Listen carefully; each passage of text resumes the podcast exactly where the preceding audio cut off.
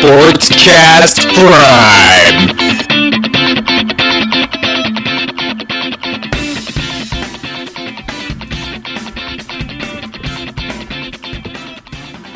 Good morning, everybody. Winter's here. Anybody else excited? No, no, no. We're not going to accept that. No, okay. I refuse that. Well, we're here for another I uh, love my edition of. Sportscast Prime. Uh, this is Mike. We got Nick here. Say hi, Nick. Hello. And Dan has blessed us with his presence. Hello, everyone. Good to be back. Um, and hello, friends of the show, and uh, soon to be iTunes listeners. It's a very exciting time for Sportscast Prime. We've got a stray dog outside who's really excited as well. Uh, Hello, yeah, Shadow. we're uh, we're on iTunes. Uh, check us out. Yes. I'm sure you can find the uh, link on the Facebook page or something like that. Um, got a nice full show today. Uh, we're going to talk about MLB playoffs. It's a pretty exciting time here.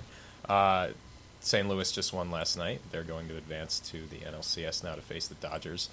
Big game, big game from some uh, familiar faces on St. Louis. Uh, complete game, right? Was it a complete game? Yeah, complete, complete game, game. from uh, Adam Wainwright and Mr. Josh Freese. We're always saying David name. Freese. David Freese. Who's Josh Freese. Freese? Um, Josh like Freese Freese. is an imaginary person that you just made Made up. up. All right, dude. That's all right. And it's he's early. standing right next to you. It's early. Where's my coffee? I'm sure he's also a great baseball player somewhere. Do I know a Josh Freese? How you doing, buddy? No, but you- you're right on about uh, Wainwright. Um, you know, after he had that big surgery a few years ago, um, he came back strong last year, and this year he was looking as dominant as ever in the regular season.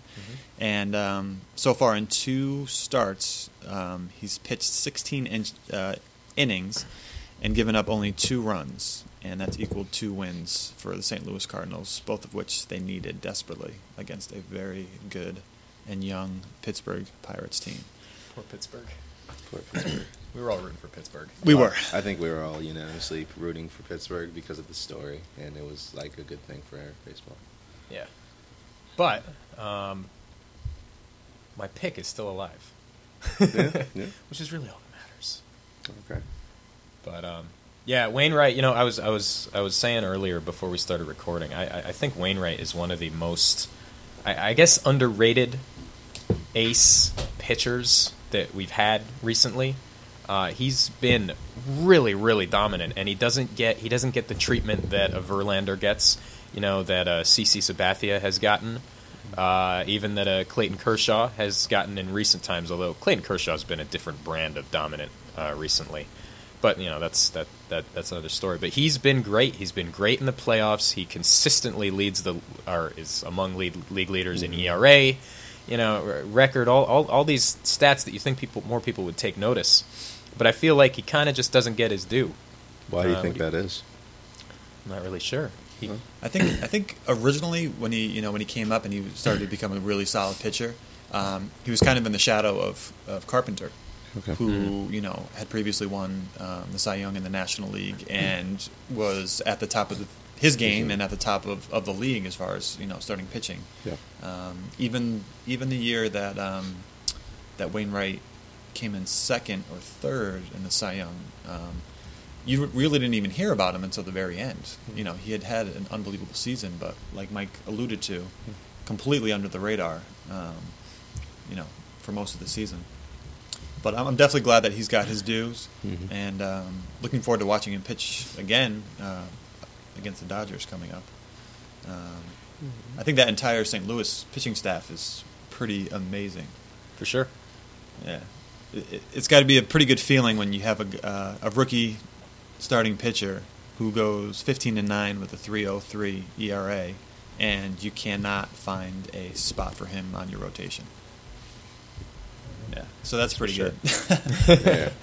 Um, He'd you know, probably Wain, be- Wainwright, Wainwright, I believe, and correct me if I'm wrong. Uh, Wainwright was traded. They got Wainwright from the Braves for uh, what was his name? J.D. Drew, I think. A year of J.D. Drew before I guess he went to Boston or something like that. Um, not a bad, not a bad pickup. Not a bad pickup.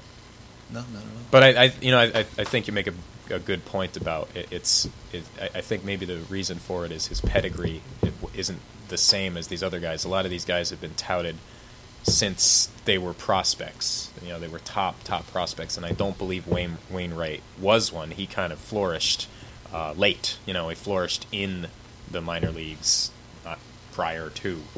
Um, you know what? I think it seems as though all of these all these playoff teams, um, including the Giants of you know the last couple of years, Mhm. they all have a lot of good, solid starting pitching. But I think that um, they're all kind of in like a friendly competition within the team. You know, they're great pitchers, and they all want to be that number one. So you know, yeah, they want to win, but they also you know want to get they want to be the number one guy. And so I think that kind of they kind of feed off of each other and they push each other to be as great as they possibly can. So when you have Wainwright, you know, who previously was linked up with like a Carpenter, Mhm. you know, Wainwright was pushed by Carpenter and vice versa. And now that Carpenter has been sidelined with injuries, Wainwright has now stepped up into And- that role yeah. and it's going to be interesting to see, you know, for St. Louis, you know, who kind of steps into the into the Wainwright role. And if I had to make a choice, it Let's would it. probably be Michael Wacha, who almost pitched two um, no hitters his last two starts Did he? um, as a rookie. Um, so we'll have to see on that, but so Wow. far so good.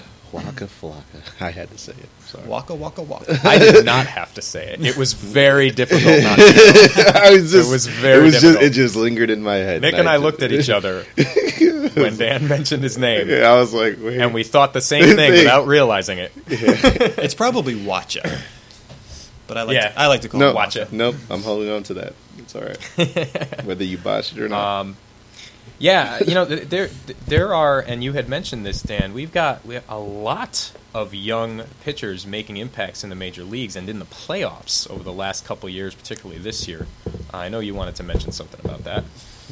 Yeah, well, um, for instance, tonight, uh, Tigers versus A's game five, Sonny Gray is going to take the mound um, for her, his first um, major league start in the playoffs, and he he was five and three in the regular season with a two six seven ERA in sixty four innings pitched. Um, just another you know another solid rookie starting pitcher who's you know earned a right to pitch in an important game, and you know we'll have to see how he how he uh, reacts to that after tonight. Um, the other guy that I really am uh, very interested in watching is Gerrit Cole, who was the first pick in the 2011 draft. Um, he are you a fan of, of Gerrit Cole, Dan?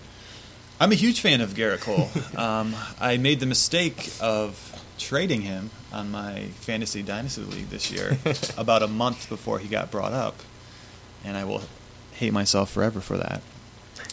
but um, in all seriousness, Gerrit Cole. I mean, you know, you guys watched Game Two. He was completely dominant against an awesome uh, St. Louis offense, got them the win, and even in Game Five last night, you know, he gave up the three runs, but he had a very solid performance, and uh, you know, really showed things to come, not only for him but for that entire Pittsburgh organization and that, that pitching staff that they have, which is Mhm. very good. So Did AJ Burnett still pitch for them this year? Was he a major player? Yeah, He he, he pitched year, game right? one. Um, Oh, he did? He got rocked for about six runs in about four innings. That sounds about And right. they took him out. and then they decided to go with the rookie Cole in game five instead of instead of uh, Burnett. Instead of letting him pitch Yeah. again. So I think they wanted to start with experience. Yeah. Um, but you know, Burnett, as we know as Yankees fans, he's one of those guys where he could be on or he could just be completely off. And it was kind of you know you hope for the best, but it just didn't work out this time for him. You know, it's funny. It's funny you mentioned that because I, you know, while you were talking about, you know, the, the rise of rookie of rookie phenoms, um, most importantly, being entrusted with, okay, you can pitch, you be our ace, you can be our game one guy in the playoffs. I I thought about the fact that you know what we used to do is you know I, I think the way we're looking at baseball is changing. You know, it's all you know the stats stats are dominating more than um, you know the you want to call it the common sense or the unwritten rules or whatever. Mhm. Um, and I think the idea of you know when you see a guy like AJ Burnett who got he got the game one start not because he was the best pitcher on the team. He got the game one start because he was a guy you thought you could trust, you know, because he's a veteran, he's been there before, he's pitched in the playoffs or whatever. And that didn't work out. And I think what you're probably seeing a lot more these days is that that's that that's kind of a load of you know what. The idea that there's that there's some kind of intangible oh been there before. What it really is about is balls and strikes. It's throwing a it's throwing a pitch. Mhm. You know, and that's that's all it is. And Yeah. you know, he gets he gets he gets knocked around and you got your rookie pitchers who are doing fine, and that might be you know that might be emblematic of a, a change in how like managers are approaching things in baseball, which kind of falls in line with what we're seeing, where everything's you know sabermetrics are starting to like dominate, and and people are kind of eschewing old principles and assumptions that they've made about how to manage baseball games, how to make decisions, who to put in certain spots. Um, so I thought that was kind of interesting. Also, wasn't there a bit of a a controversial win for the in this series for the for Detroit and Oakland? Because uh, I think there was a home run that happened, Uh, and yeah, uh, something happened in game two. I and the and the fan like extended their arm and grabbed the ball, and they considered it a home run or something like that. I don't remember. Because like I, I remember seeing a replay or something that they were showing on TV, and um, I guess they considered it a home run because uh, I don't know the guy the guy the, the fan I guess basically extended his hand over the boundary. I think it's the yellow line that's um that's up against the wall, and Yeah. and he caught the baseball, and he and I guess the um, s- uh, um, um, said that it was uh, it was a home run because it was over the yellow line or something like that, and I don't know. Yeah, there there definitely was Game- a fan involved. Game Um, four. Game four. Game four, yeah, Yeah. The guy with the blue sweatshirt. Actually, He's I the think, problem. I think He's the problem. The fans are not the problem. The guy in the blue sweatshirt. because like I is the think they um Yeah, it's it's one of it's one of those complicated situations now where they have a fence, but the But top of it's the fence is not your home run line. They draw a home run line, Mhm. and basically the fan you know reached over and caught it, and it, it's hard to say whether whether uh, catch it or not. uh, Reddick, the outfielder, had a shot at it. Mhm. Um, you know, because it's, know, that's just the you, type of thing it's hard to say. yeah it's hard to look at Um, trajectory and all it- that. Yeah, the- you know, I, the the guy didn't reach his hand down below the yellow line, Mm-hmm. but I mean, you know, the trajectory of a ball is of a ball that's is falling. You know. Yeah, it's yeah. down. So that was that was the controversy. But you know what? Okay. What what's new with controversy in the playoffs? Um, I think for Reddick, you know, he probably would have had a better chance catching that ball in his beard than he would have in his glove. yeah. Have you, have you seen that yeah, thing? yeah, I have. I think his beard has got to be bigger than his glove. It might be better than you know. I, I, I was watching. I was watching the Pats game. No, was it the Pats? Oh God, no, no. It was the it was the Chiefs last week. I was watching Chiefs Giants, and the Chiefs have a tight end. tight end. Mhm. Uh, I don't remember his name. Mike. Um, guy I've never heard of. He's their third string tight end. and he's actually okay, Uh, but he good. has an amazing beard. Beard, it's yeah. huge. It's just you don't even realize it's beard. You think it's a shadow underneath his. and it's like you, he helmet. has his helmet on, and then there's just this lingering shadow right anyway, there. Not not not to bring the non sequiturs, but Mhm. um, breaking news. I've figured out who Josh Freese is. okay. Josh Freese is the drummer for the band A Perfect Circle. Yeah, that was where that came from. They have a new album coming out. Yeah, it drops this month. Anyway, um, We're not getting That's where I paid got for that that from. plug-in. No, no, no. eh, you know, You have a lot of information in your plug-in. head. You know, Thank the. Yeah, the wrong sure. name will come out that's, from what, what are you time gonna to do? time. What are you gonna do? No, it's just funny. Cheap plug-in. Cheap Um, plug-in. So we got a big, we got a, we got a, a nice NLCS coming up here. Just a nice matchup. And I honestly, you know, I picked, I picked St. Louis before. I guess I could. It wouldn't be difficult for me to say I'm sticking with my pick, but I don't know. The Dodgers look tough. Stick to your conviction. Yeah, I mean it's it comes down to me. It comes down to starting pitching because both Hmm. teams' lineups are are great. I, I would give the edge to the Dodgers as far as lineups go. I think, um, but What not by much. What about pitching? Starting pitching wise, I think the Dodgers they have the best pitcher in the game in Kershaw. Um, he'll be he'll be starting game two, and they're going to start Greinke tonight, who is also you know a top ten starting pitcher in the league. So if you have those guys going one and two, you also have them going six and seven or five and six. Four, four, five, and seven, right? Yeah, they might just rotate them back and forth Yeah. all series long. Um, so you know, but at the same time, you got Wainwright and Wacha who are pitching equally, if not better, right now. You know, so I don't know. I don't know what to chalk it up to. Chalk it up to home field for you know St. Louis in Game Seven, possibly. be, It could could, be, come down could to be. that. Um, Wouldn't that be something? They're they're pretty good at home. I mean, I, I don't know who really to give the edge to, but it's going to be an intense series. I think. I picked the Dodgers to start. Um, Mhm. I love their lineup, and Hanley Ramirez has been the Hanley Ramirez Of old. old. You know, the guy you wanted to take with the first pick in the fantasy draft. I mean, Oh God. he's he's Don't been remind on, me, dude. He's been on fire, this guy. and uh, you know, they got the rookie Puig, who is still solid. You know, I think I feel like he hit some sort of slump. You know, after all that hype and he was going nuts, but he's really, you know, he's gotten good, solid base hits. Not so much home run power in the playoffs, but he's driving in runs. He's scoring runs. You know, he's a very influential part of the game for them. And um, yeah, I mean, Well, I see that you have written down here that St. Louis is seven and one That's true. in the last three years in elimination games. Yeah. which doesn't surprise me. Um, I, you know that you know if there if there's any team that is just the the playoff tested team that you just kind of trust, um, you know, St. Louis is your squad. That Hmm. was that was why that was why I you know picked them before the playoffs. Actually, I think I picked them at the midseason point.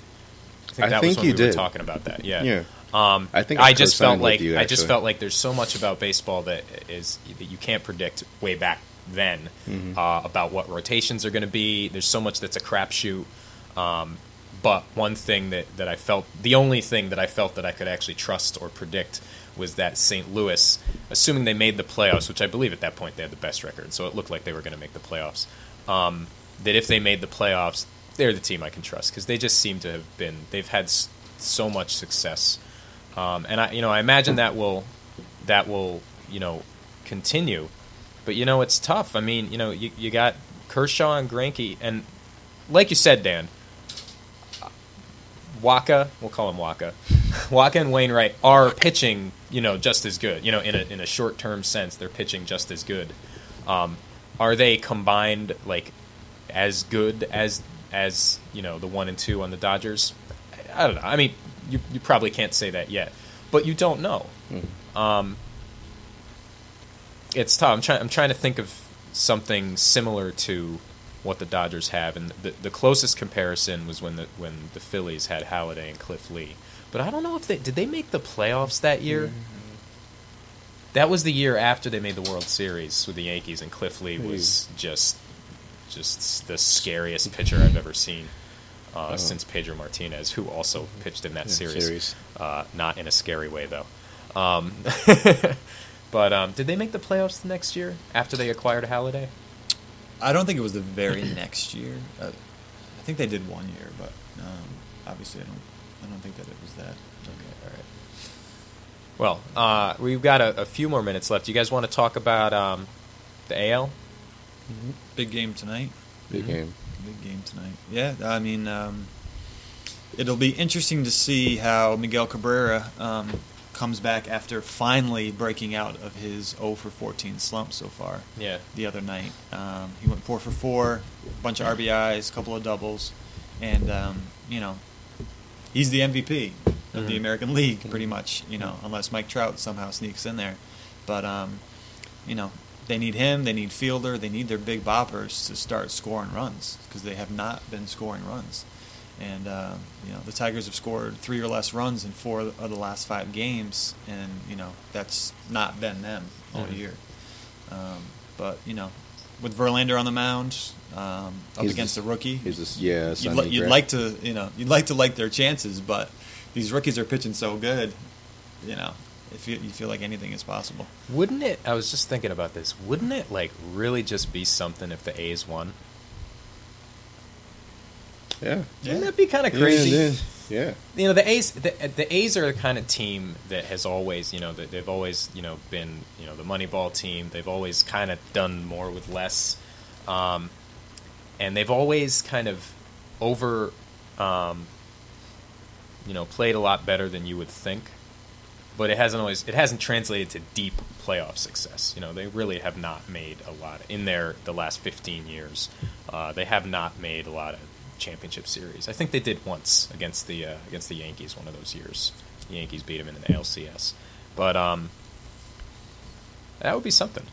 I think so. They, they made it out of the first round this year so far, so that was good. Oh, that's true. Without playing a game. The Round first zero. zero.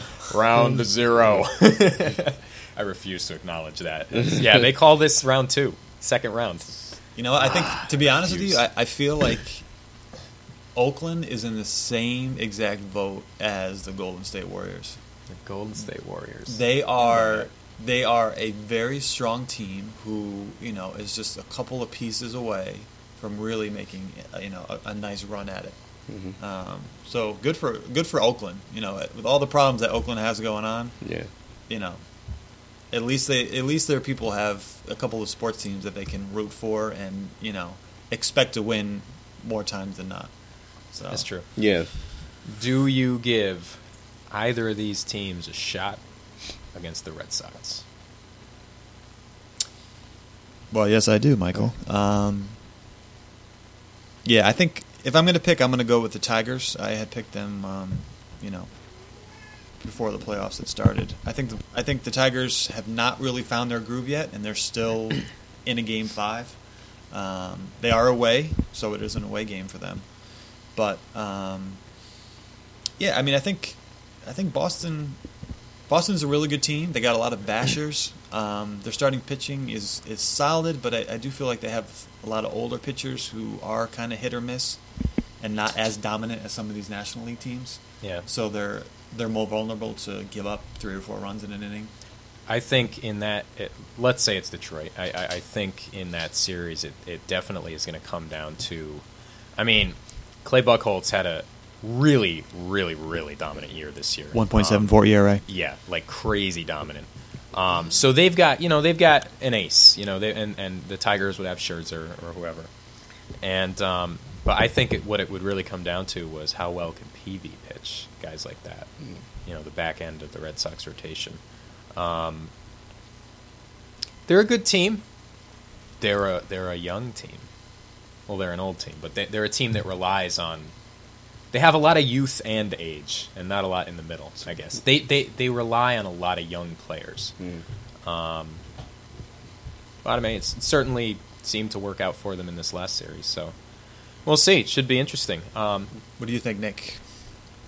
Um, I think I'm picking Detroit to make it, and um, Excellent. and it would it would be um, interesting if Oakland did win, though. I must say, but I'm sticking with Detroit, and I mean, yeah, I think it would be a good series uh, for uh, if they were to play Detroit because I don't know because uh, the the Boston Red Sox they they're good, of course, but um, I think they're beatable.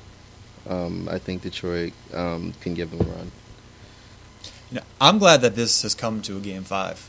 Like I just alluded to a little while ago, both of these two cities are struggling. You know, Hmm. in life.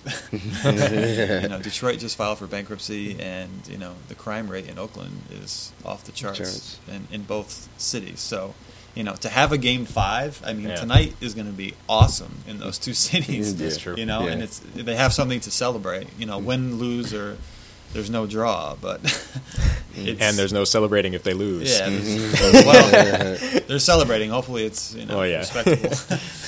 They're celebrating relevancy. but it's good for baseball. It's good for the cities, and uh, as a fan of neither team, I am extremely excited to watch that game. Good times. All right. We're gonna have a good time tonight watching the game. Back after this. We don't really have a commercial. We just like to hear ourselves talk. Hi. Yo. What's up? Okay. Back to the show. Welcome back, guys. Um, had a nice little discussion about baseball. time to turn our gaze toward the NFL. Week six starts tonight in a game that we probably thought was going to be bigger than it was a few weeks ago. Um, but uh, there's a lot of interesting stuff happening in the NFL. It's a topsy turvy league. Uh, we know about that. It's parity driven league, and this year is exemplifying that more than any other.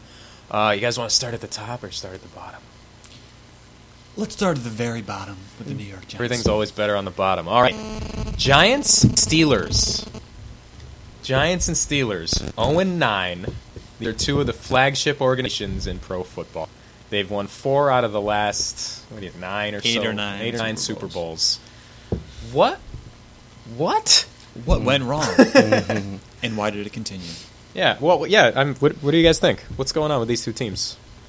Well, I think that uh, they they're like you said off off air. They're old school type of teams. They like to run their ship a certain way, and I think they're not really keeping up with the way other coaches are bringing like new aspects to the game. I Mhm. think that they've held on to a few players for a bit too long. I think they're trying to remain the same and try to you know do their ways, as you would say, um, the Giant way, Big Blue, and you know the Steeler way, but I think that it's just they can't keep up with what these other coaches are bringing to the table, and I think that um, they're going to have some major changes. Mm. Um, I don't know how they're going to do it because it seems like coaches are sticking to what they do, and I they have to change that aspect to them, and uh, that's going to be like a tough thing for them to do. Um, you know, it's interesting. You know, like like you said, both of these teams are are set in their ways, and they're set in their ways. They have a conservative philosophy to approaching And you know the game. They don't make big splashes in free agency. They don't pay any one player tons and tons of money. Um, for the most part, you know, I mean, the Giants gave Eli Manning a, a, a big contract, but to a certain extent, that's just common sense. In, in football, you got to lock up your. you- you- If you have a Super Bowl quarterback, you, you, just gotta- up, you know, to a certain extent, that's obvious. Um, but you know, they, they, they, they have a number that is the maximum they will pay a guy who's leaving in free agency and wants more money. Goodbye. You know, in general, that's the way the two organizations run. And I think in recent years, you know, they've had Super Bowl success. They've gotten a lot of credit for running their teams that way, and maybe they've gotten too much credit where they've rested on their laurels to a certain extent. Because I think what both teams have going on is sort of, uh, for different reasons, but uh, kind of a rock in like the foundation of the team. You said Nick, like I mean, w- when I think about the Giants, the giant the the high profile players on the Giants, Eli Manning, you know Victor Cruz. Um, these guys are still great. They they still their talent, their skill position players that everybody knows about are still great. But what isn't any good anymore are the guys that they've been relying on all these years on the offensive line. You know, Chris Snee, David Diehl. They're getting old. They, you know, they can't play anymore. They're not as effective. And I, I think that's going. The, the Giants have not hit on a good draft pick in a long time. Uh, you know, you, you want to say Jason Pierre-Paul? Okay, I don't even know what's going on with Jason Pierre-Paul anymore. And what you're seeing, I think, is the comes out of missing on draft picks for year after year after year. And if you look at, at, at Pittsburgh, it's a slightly different thing. They, got, you know, Steeler way. They've let a lot of their talent go. They let James Harrison go. They let Mike Wallace go. They let Nate Washington go a few years ago. You know, They a didn't lot of their pay him. They didn't want to pay him, and you know, that was a good that was strategy. But I think there's um, there's something to be said for moderation on either end of that. And I think maybe they swung too far towards the conservative end, and now they're left with both teams are left with some guys, but a lot of just sort of holes on their roster. You know, and you look at and it's been in- injury issues. You know, the Giants seem to always have injury issues. Uh, Pittsburgh, who currently has a hard time protecting Ben Roethlisberger. Thank God for them that Ben Roethlisberger is a quarterback that have, because I don't know that any other quarterback could have had success with carrying such a poor pass blocking offensive line over the last few years. But um, they lost Maurkice Pouncey for the year. There's that's huge, you know. So I think it's just it's they, they both really need to be in rebuilding mode, and it's tough to even imagine that. But yeah, Giants, I feel as though they are always in rebuilding mode, and Hmm. that is the problem. Like you said, they don't pay players that become you know stars or somewhat stars. They kind of just let them go, and so every year they're adding new guys to the rotation, and it takes time for those players to gel and to learn the system every single year. And so, you know, if you look at the Giants' regular season, even the two years they won the Super Bowl, I mean, they look like the worst team in the league one week, and then they look like probably the best team in the league. But Mhm. they still wind up, you know, nine and seven or ten and six at, at maximum best. You know, the Giants have won 13 games, you know, in the last years or, or, Mhm. or more, obviously. And I just think that you for them, they they stuck to their guns. They played their kind of ball, um, and as the season got on, they were able to reach the playoffs. Um, you know, guys came back from injuries. They were able to make runs because it all came together at the right time. And I think some of the other teams were probably trying to do a little bit too much. Um, and, and kind of kind of the same thing with the Steelers, maybe.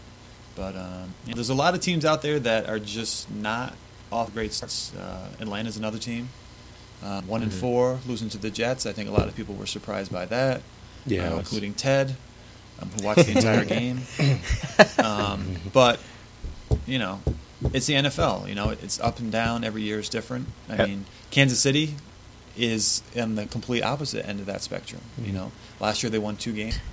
I projected at the beginning of the season they would only win six. Already at five. You know. I guess John called it. Yeah. Yeah. I mean, unless they lose every other game, which is possible. you know, you, br- you brought up Atlanta. Atlanta's another uh, interesting story, and I, I here's something that I think might be the culprit Atlanta. They um, they're another kind of team where I, I guess similar to how I what I was saying about the Giants, where they've got some money tied up in their best players, and then a lot of kind of tripe kind of filling out the roster. Mm-hmm. And one of the reasons for that could be I don't know if you guys remember how they acquired Julio Jones. Remember what they had to do? They gave up six, Six. draft picks, including their first and second round that year, their first round the next year.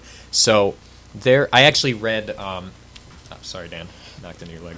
Um, I read an interesting. Uh, I was reading something about Falcons, and the guy said, and obviously you can't just do this, but with those picks, based on the Falcon needs in those years and selections where they ended up being in the draft, they could have had. I'm trying to remember who's the Jet. Um, Muhammad Wilkerson. They could have had.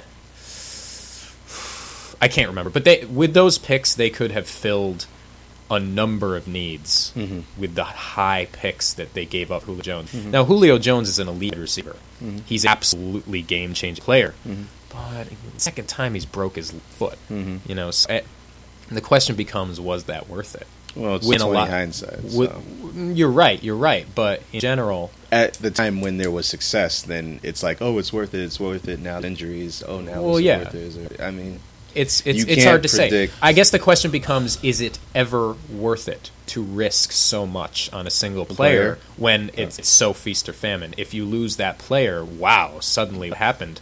We could have been this, but Mhm. we weren't because we gave up six picks. Um, reminds me of remember the Ricky Williams trade.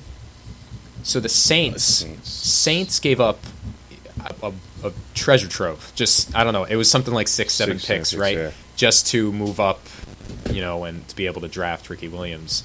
And one, of, I know Ricky Williams never played on a good Saints team, yeah. and I think that's what ha- you know. Football's he just unless like, you're a quarterback, football's not about one player. Yeah. You know, um, I think for Atlanta, obviously, you know, looking at it from their perspective at the time when the trade was made, on the day the trade was made, to the second the trade was made, um, they are. you know, they've always been a team that's won around you know 13 games, so they're always going to have in their minds all those picks are you know 25th and later. Mhm. And so they're they're used to you know getting a good prospect at that at that you know position. position. But they do most of their, you know, negotiating with players that are around the league. I feel like, you know, Mhm. with free agency and stuff. A lot of those teams that are at the top are not going to get the prized first, you know, ten picks. So they have to go through, you know, free agency and, and things of that nature. Which every year there's tons of, you know, free agents. yeah. And so I think for them, you know, they took that one chance to try and get the, you know, best wide receiver they were hoping of the generation, Mhm. so to speak. And I, when he's been healthy, he's performed. Yeah. Um, obviously, like Mike said, you know, right now it, it's unfortunate. Like he's out for the year, Mhm. and so now you, you know, looking back in hindsight, you know, was it worth it? But you know, there's they still have the free agency, which is what they do most of their Most of business off time, of, yeah. I think. And so, you know, it's, it's tough. and it's unfortunate. But you know, Julio Jones has not been the only problem for them this year. Yeah. And Yeah. even if he was healthy, you know, he's been healthy, and they're still one and four at this point. Yeah. So you know they have It's- a lot of they have a lot of issues which which Yeah. could have been taken care of in the draft with picks that would have been 25 or, or lower.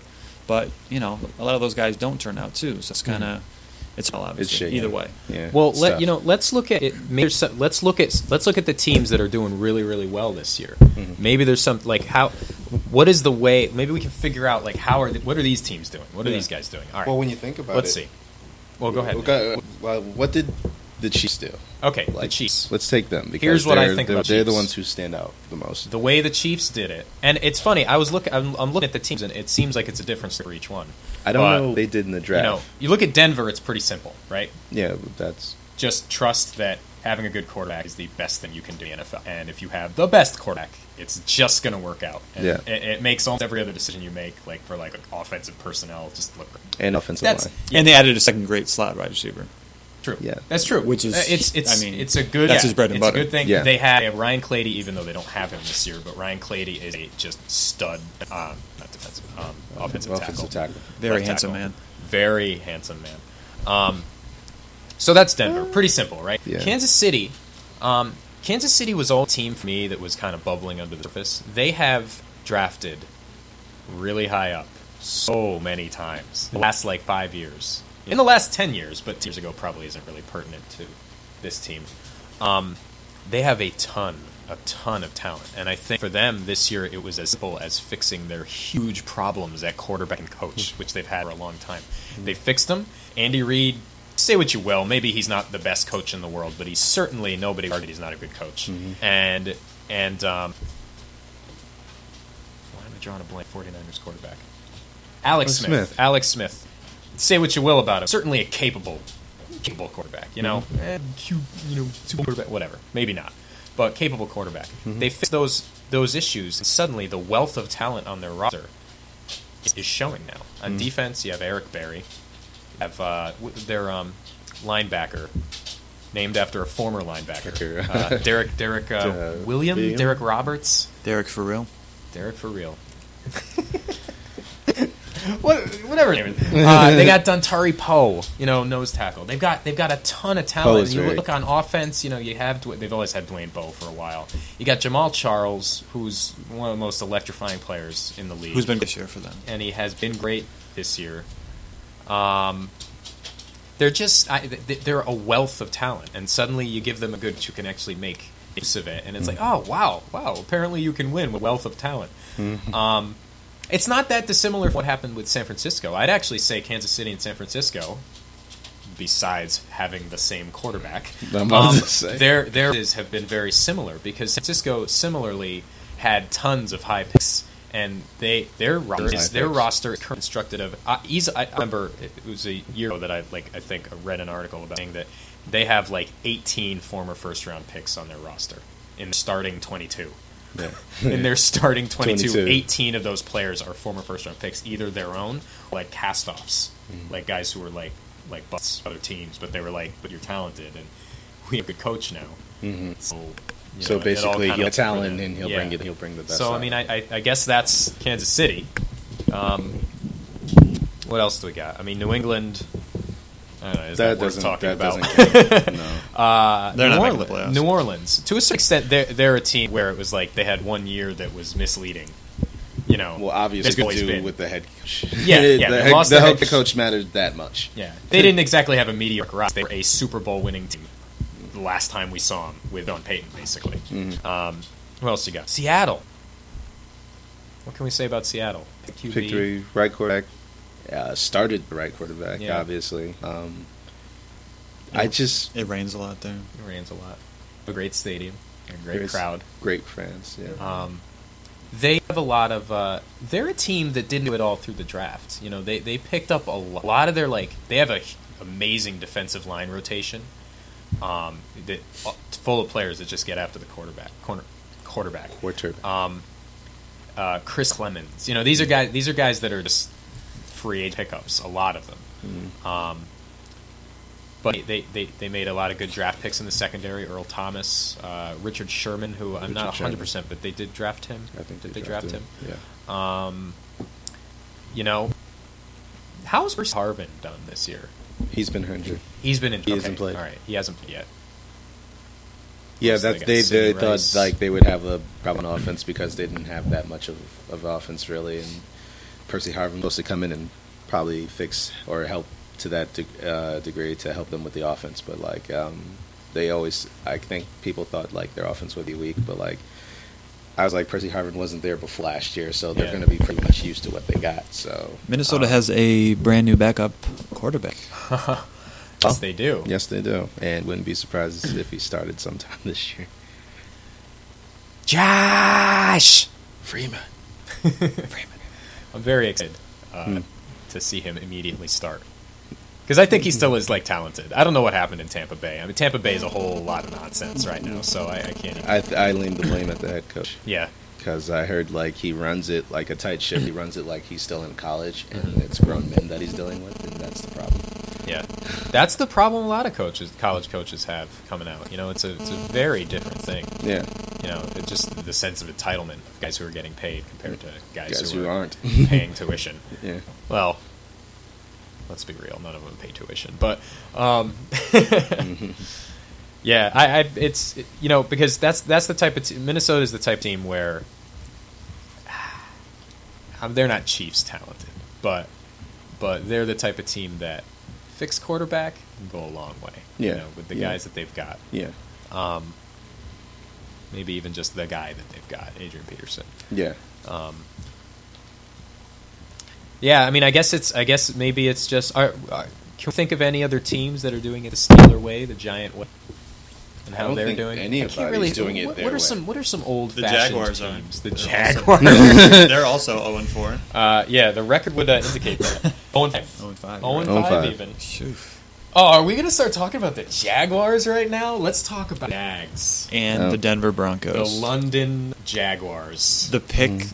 the yeah, the line that I want to against. Dun, dun, dun. You guys should not be talking talk. much. You have the same record as them.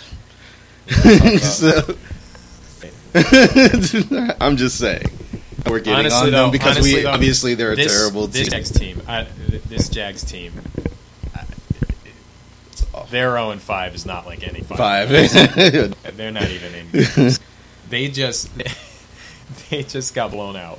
They just got manhandled by the awful Rams. They couldn't cover a 12 point spread. Mhm. 12 point spreads are huge. Yes. we- You only see a 12 point spread if it's like the best team, one of the an elite team facing a bad team. You know, two touchdown spreads is a rare occurrence, and we saw a basically a touchdown spread hmm. pitting one of the worst teams against the league hmm. against the Jags. St. Louis doesn't get favored by 12. Against they barely they get favored against a bad team if they're at home by a point, maybe. Hmm. you know the jags are historically bad. And i you know like dan alluded to there's a historic line for this week's game denver against the jags.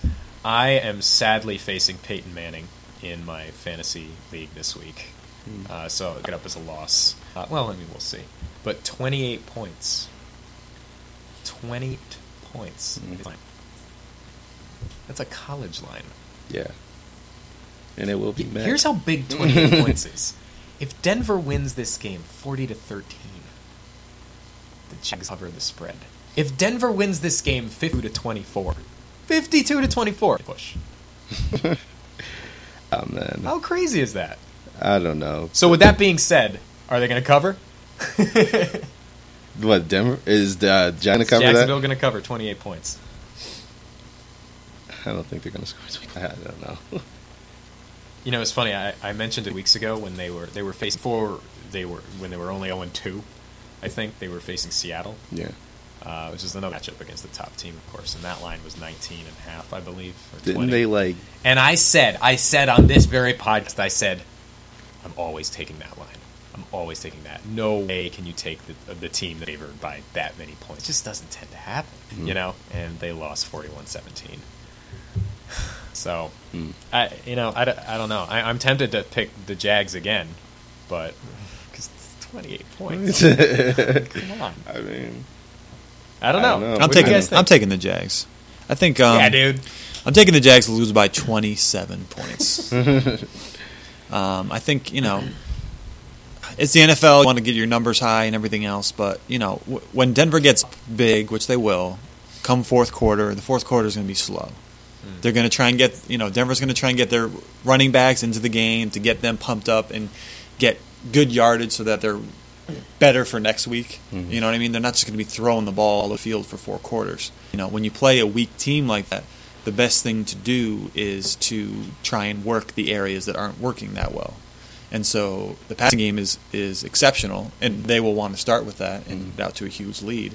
But um, you know, they have a lot of running backs, and I think at some point they need to kind of figure out, you know, who's the one, who's the two, you know, who's the three, as opposed to throwing them all in the mix. So in a game like this, you know, I feel like those guys should be able to get decent amount of carries each to kind of help the coaches figure out where they stand in the running game. Nice little preseason game. Bam. yeah, that's what I was thinking of. I was like, so it's a preseason Yeah. game for them. Yeah, I- Okay. I mean- okay, Yeah. all right. Well, If they if if Denver wanted to blow them out by 28 points, they they could. could. Yeah. I just I think that it'll I think it'll be under 28. Okay. They don't that- they don't need they don't easily they don't need to they, They don't, don't need have- to win by 30 points. So why, you know. The- They're just the gonna figure out a new. I think there's a lot They're- of possibility for fourth quarter points to be scored by the Jags. Justin Blackmon to just go off. Yeah. Mhm. Yeah, like last week he had, you know, they didn't play good, but he had a 76-yard touchdown. You know, and Denver's given up a couple of big plays like that this year. Hmm. So, you know, and then there's always um, special teams. They could score a touchdown on special teams. True. Then, then you're at 14 points, and Denver would have to get, you know, up to 52, which they can, obviously. Do you think they will though? Like, will they? If they're blowing them out early, would you think they'll just like will Peyton Manning just throw the football just, or will they just from like those kind of plays that you were talking about? You know, try to test out you know other aspects to their game. I think it makes sense. I, you know what I mean? You get up big, and then you try and work plays that you don't normally run, and try and get those plays better, and get those players to feel like they're more, more a bigger part of the team. Okay. You know what I mean? Denver's got, you know, they got their two slot receivers, and they have, uh, um, who's their deep threat? Um, Oh, um, uh, Thompson. The, Thomas. the- Thomas. Thomas. Yeah, Thomas. Demaryius Thomas. Thomas. Jam- Jamarius Thomas. Yeah. Thomas. So you know, I mean? he's he's hitting them. He's hitting Welker and Thomas and um, those guys like crazy. and Thomas and Thomas. Julius Thomas. Julius And Thomas. Julius Thomas. Let's not well. forget him. Yeah. So Beast. you know, football is a team sport, and you know, when the game's on the line, those are your key guys. But you also need everyone to feel like you know they're valued and, and their hard work, you know, is going to get them into the box score to some degree. Well, I want to get into a game probably people will watch. Um, the New England Patriots and the uh, New England Saints. Patri- Saints at Patriots. Yes, Saints at the Patriots. What do you got this game? How do you think this will go? I think it's uh, it it's uh, good for me, the football fan, that it's at the Pats. Because if it was at the Saints, I'd, I'd, I'd call it like a run over. Um, Yeah. But uh, but um, you know, Pats are getting a couple guys back. They got well, they got Amendola back, Back, last yeah. week. Uh, he didn't play that much, which is to be was to be expected. Mm. Uh, they get Gronk back this week. Are we Um, sure he's going to be back? Uh, yeah, it's it's looking. This is this is the week. because like we were sure Um, last week that he was going to play, but then he. we weren't sure. I think well, people sounded like they were. Yeah, well, it seemed was like he gonna- could have, but I, it's it's looking like this is the week. Um, but you know, he he may take it slow, but he'll be. He's. a I red heard he was option. actually. I think he's questionable for this game as well. Well, it's officially questionable, but that. Did you know? they always did- do that. Yeah. yeah. Gronk will have You- five catches for 56 yards and a touchdown. Did you Mark know? Did you know word. the um, probable, doubtful, questionable uh, nomenclature that the NFL uses is is um, is a normalized thing, and it's based. It's not like I don't know what I used to think it was based on, but it literally is just based on the amount of practices you took part in that week, and it has nothing to do with whether like if you're doubtful. Usually, it you know it means you took part in like zero. To, I don't know what it is, but like zero to one practices the week before. Hmm. Usually, obviously, that would correspond with you probably not playing You know, because a you probably weren't aren't healthy enough to play. Slash b your coach is going to hold you out because a lot of coaches just do that if you don't practice. Um, so it usually corresponds, but it doesn't actually mean anything. Like he's questionable, whatever. Anyway, I just thought that was interesting. I found that out recently. Um, but I, I you know, I, the Pats are getting Tom Brady's getting red zone targets back this week, uh, which is very important for them because they, you know, he could they couldn't score last week, uh, a touchdown anyway. Yeah, Tom Brady got shut out. Um, you know, that'll be big for them. I don't know what the weather's going to be like, but you know, Saints are tough though. Yeah, it's a big game. It's a big game. They're pretty much good on both ends of the ball. I mean, Rob Ryan, I got to give him a lot of credit because uh, you take one of the worst defenses and you turn it into maybe potentially, I think it's like a top 10 right now. Uh, that's very, very. And, and we already know what Drew Brees and Sean Payton can do because it's obvious, like, Sean Payton was a big thing that they obviously were missing last year. And I think um, that kind of shows his leadership. And I think that these guys are pretty much elite when they're together. So I think offense was the main thing that we already knew was going to be good, but the defense is the plus side right here for them, Mhm. and that they have that on both sides of the ball. They it's got them for like very high potential for you know contendership.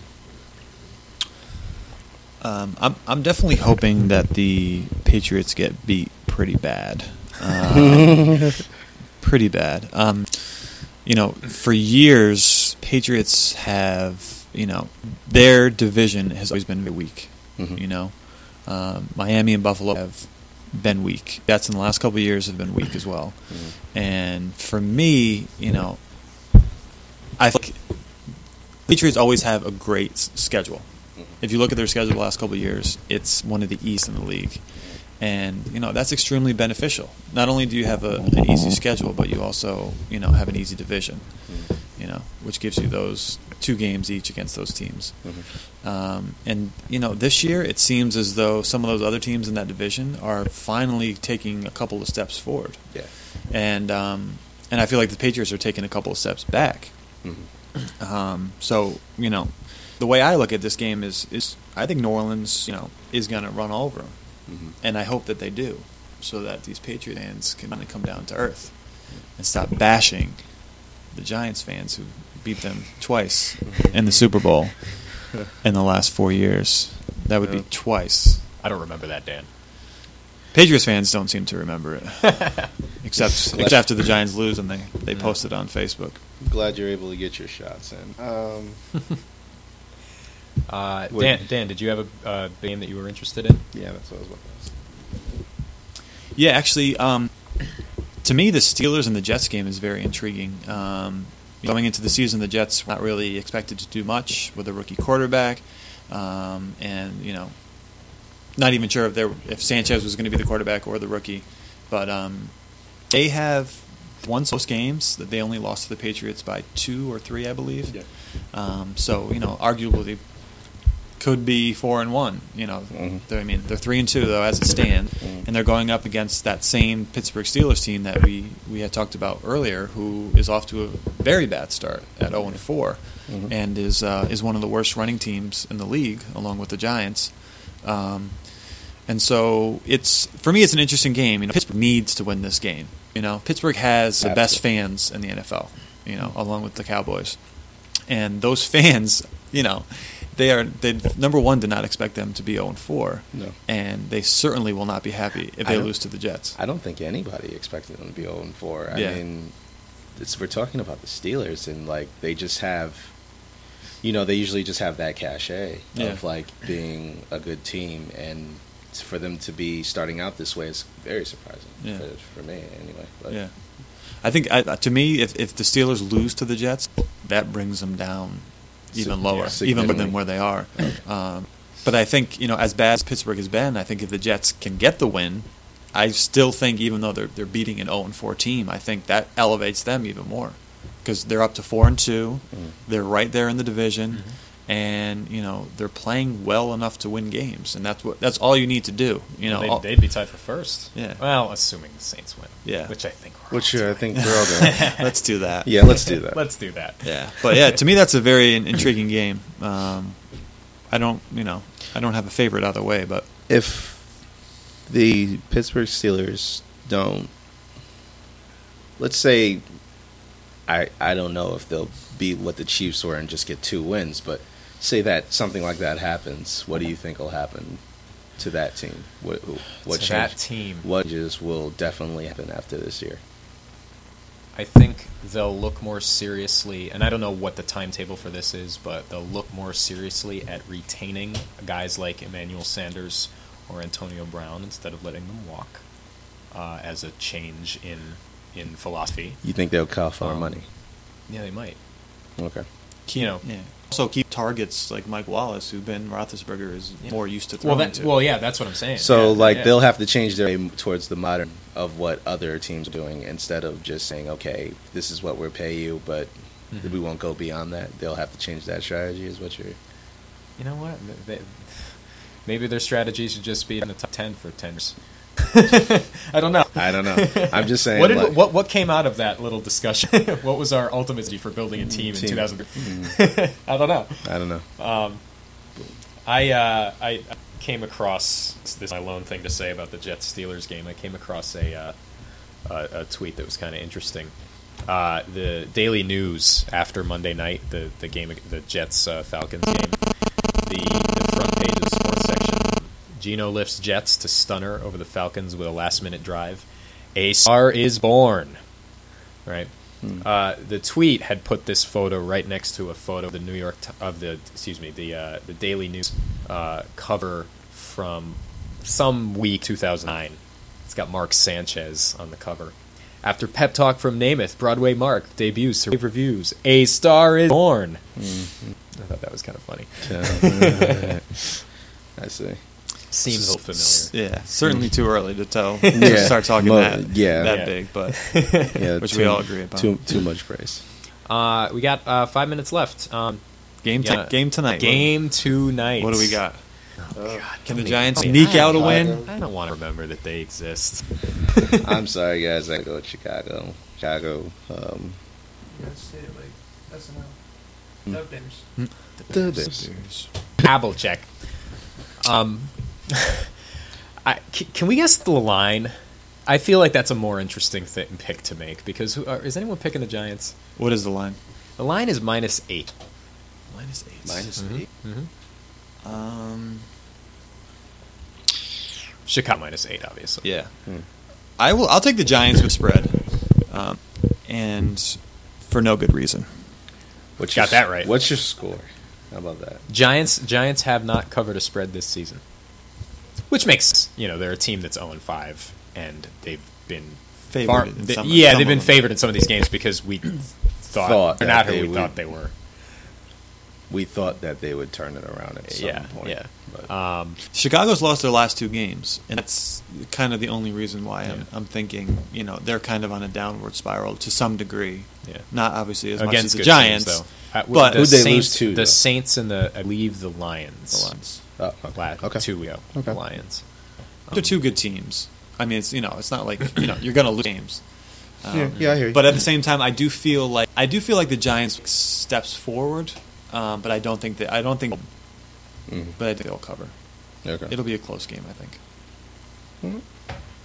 Uh, we're not going to be able to go through all the uh, all the lines, but I'll try to pick out some interesting ones here. Skins Cowboys Sunday night. Cowboys are by four and a half in Dallas. In Dallas. I hope so. Yeah. I, I mean, like, yeah, they can produce the way they did against the against Denver. I think they can win handle it.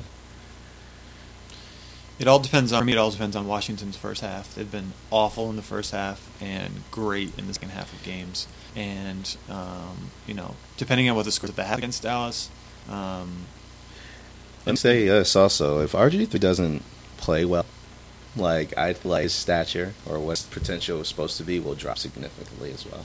Yeah, it seems like that almost has already happened. People are starting to forget, you know, the way Yeah. the way he was last year, which was Phenomenal. kind of historically good. Yeah. I mean, for a rookie.